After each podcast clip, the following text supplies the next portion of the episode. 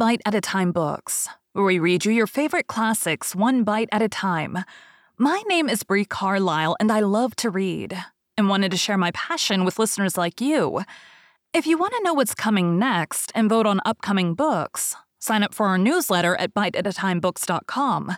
You'll also find our new t shirts in the shop, including podcast shirts and quote shirts from your favorite classic novels. Be sure to follow my show on your favorite podcast platform so you get all the new episodes. You can find most of our links in the show notes. But also, our website, biteatatimebooks.com, includes all of the links for our show, including to our Patreon to support the show, and YouTube, where we have special behind the narration of the episodes. We're part of the Bite at a Time Books Productions Network. If you'd also like to hear what inspired your favorite classic authors to write their novels, and what was going on in the world at the time, check out the Bite at a Time Books Behind the Story podcast, wherever you listen to podcasts. Please note, while we try to keep the text as close to the original as possible, some words have been changed to honor the marginalized communities who've identified the words as harmful, and to stay in alignment with Bite at a Time Books' brand values. Today we'll be continuing Anne of Green Gables by Lucy Maud Montgomery. Chapter 5 Anne's History. Do you know, said Anne confidentially, I've made up my mind to enjoy this drive. It's been my experience that you can nearly always enjoy things if you make up your mind firmly that you will. Of course, you must make it up firmly. I'm not going to think about going back to the asylum while we're having our drive. I'm just going to think about the drive. Oh, look, there's one little early wild rose out. Isn't it lovely? Don't you think it must be glad to be a rose? Wouldn't it be nice if roses could talk? I'm sure they could tell us such lovely things. And isn't pink the most bewitching color in the world? I love it, but I can't wear it. Red-headed people can't wear pink, not even in imagination. Did you ever know of anybody whose hair was red when she was young, but got to be another color when she grew up? No, I don't know as I ever did, said Marilla mercilessly. And I shouldn't think it likely to happen in your case either. Anne sighed. Well, that is another hope gone.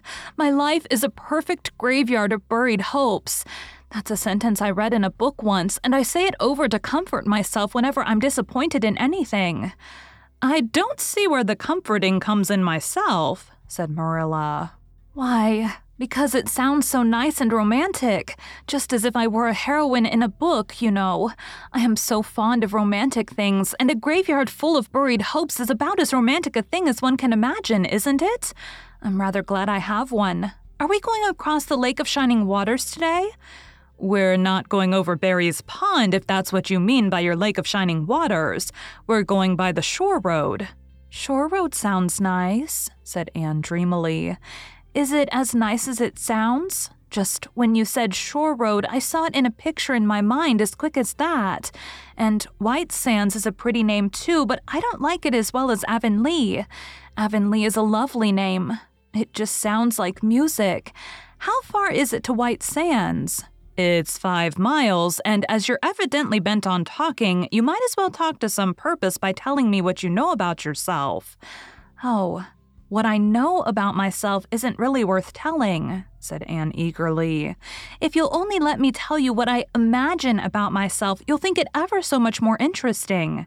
No, I don't want any of your imaginings. Just you stick to bald facts. Begin at the beginning. Where were you born and how old are you? I was 11 last March, said Anne, resigning herself to bald facts with a little sigh. And I was born in Bolingbroke, Nova Scotia. My father's name was Walter Shirley, and he was a teacher in the Bolingbroke High School. My mother's name was Bertha Shirley. Aren't Walter and Bertha lovely names? I'm so glad my parents had nice names. It would be a real disgrace to have a father named, well, say, Jedediah, wouldn't it? I guess it doesn't matter what a person's name is as long as he behaves himself, said Marilla, feeling herself called upon to inculcate a good and useful moral. Well, I don't know. Anne looked thoughtful. I read in a book once that a rose by any other name would smell as sweet, but I've never been able to believe it. I don't believe a rose would be as nice if it was called a thistle or a skunk cabbage. I suppose my father could have been a good man even if he had been called Jedediah, but I'm sure it would have been a cross. Well, my mother was a teacher in the high school too, but when she married father, she gave up teaching, of course. A husband was enough responsibility. Mrs. Thomas said that they were a pair of babies and as poor as church mice. They went to live in a weeny teeny little yellow house in Bolingbroke. I've never seen that house, but I've imagined it thousands of times. I think it must have had honeysuckle over the parlor window and lilacs in the front yard and lilies of the valley just inside the gate. Yes, and muslin curtains in all the windows. Muslin curtains give a house such an air. I was born in that house. Mrs. Thomas said I was the homeliest baby she ever saw. I was so scrawny and tiny and nothing but eyes, but that mother thought I was perfectly beautiful. I should think a mother would be a better judge than a poor woman who came in to scrub, wouldn't you? I'm glad she was satisfied with me anyhow. I would feel so sad if I thought I was a disappointment to her, because she didn't live very long after that, you see. She died of fever when I was just three months old. I do wish she'd lived long enough for me to remember calling her mother. I think it would be so sweet to say mother, don't you? And father died four days afterwards from fever, too. That left me an orphan, and folks were at their wits' end, so Mrs. Thomas said what to do with me. You see, Nobody wanted me even then. It seems to be my fate. Father and mother had both come from places far away, and it was well known they hadn't any relatives living. Finally, Mrs. Thomas said she'd take me, though she was poor and had a drunken husband. She brought me up by hand. Do you know if there's anything in being brought up by hand that ought to make people who are brought up that way better than other people? Because whenever I was naughty, Mrs. Thomas would ask me how I could be such a bad girl when she had brought me up by hand, reproachful like. Mr. and Mrs. Thomas moved away from Bolingbroke to Marysville, and I lived with them until I was eight years old. I helped look after the Thomas children. There were four of them younger than me, and I can tell you they took a lot of looking after. Then Mr. Thomas was killed falling under a train, and his mother offered to take Mrs. Thomas and the children, but she didn't want me. Mrs. Thomas was at her wits' end, so she said what to do with me. Then Mrs. Hammond from up the river came down and said she'd take me, seeing I was handy with children. And I went up the river to live with her in a little clearing among the stumps. It was a very lonesome place. I'm sure I could never have lived there if I hadn't had an imagination.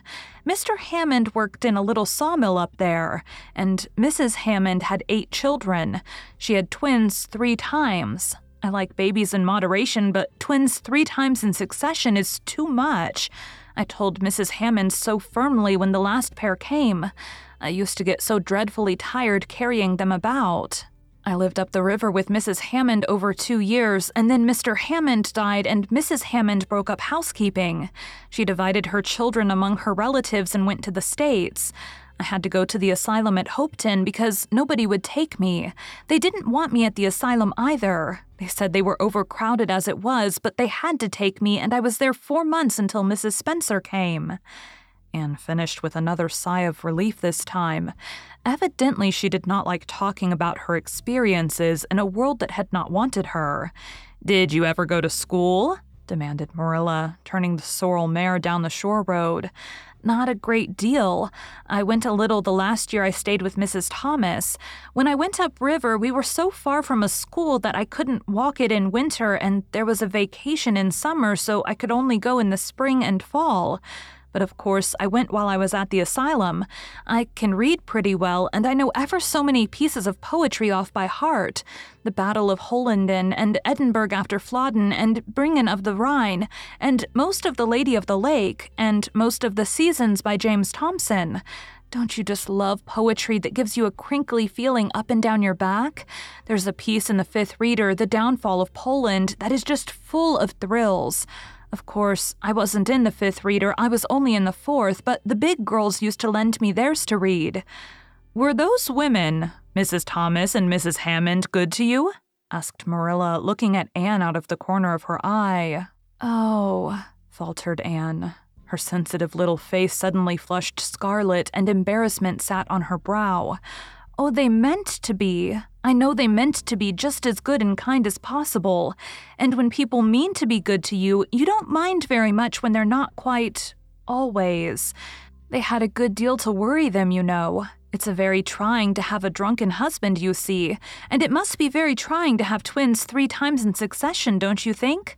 But I feel sure they meant to be good to me. Marilla asked no more questions.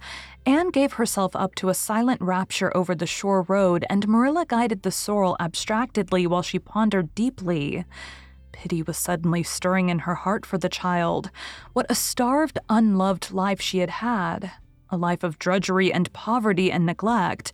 For Marilla was shrewd enough to read between the lines of Anne's history and divine the truth. No wonder she had been so delighted at the prospect of a real home. It was a pity she had to be sent back. What if she, Marilla, should indulge Matthew's unaccountable whim and let her stay?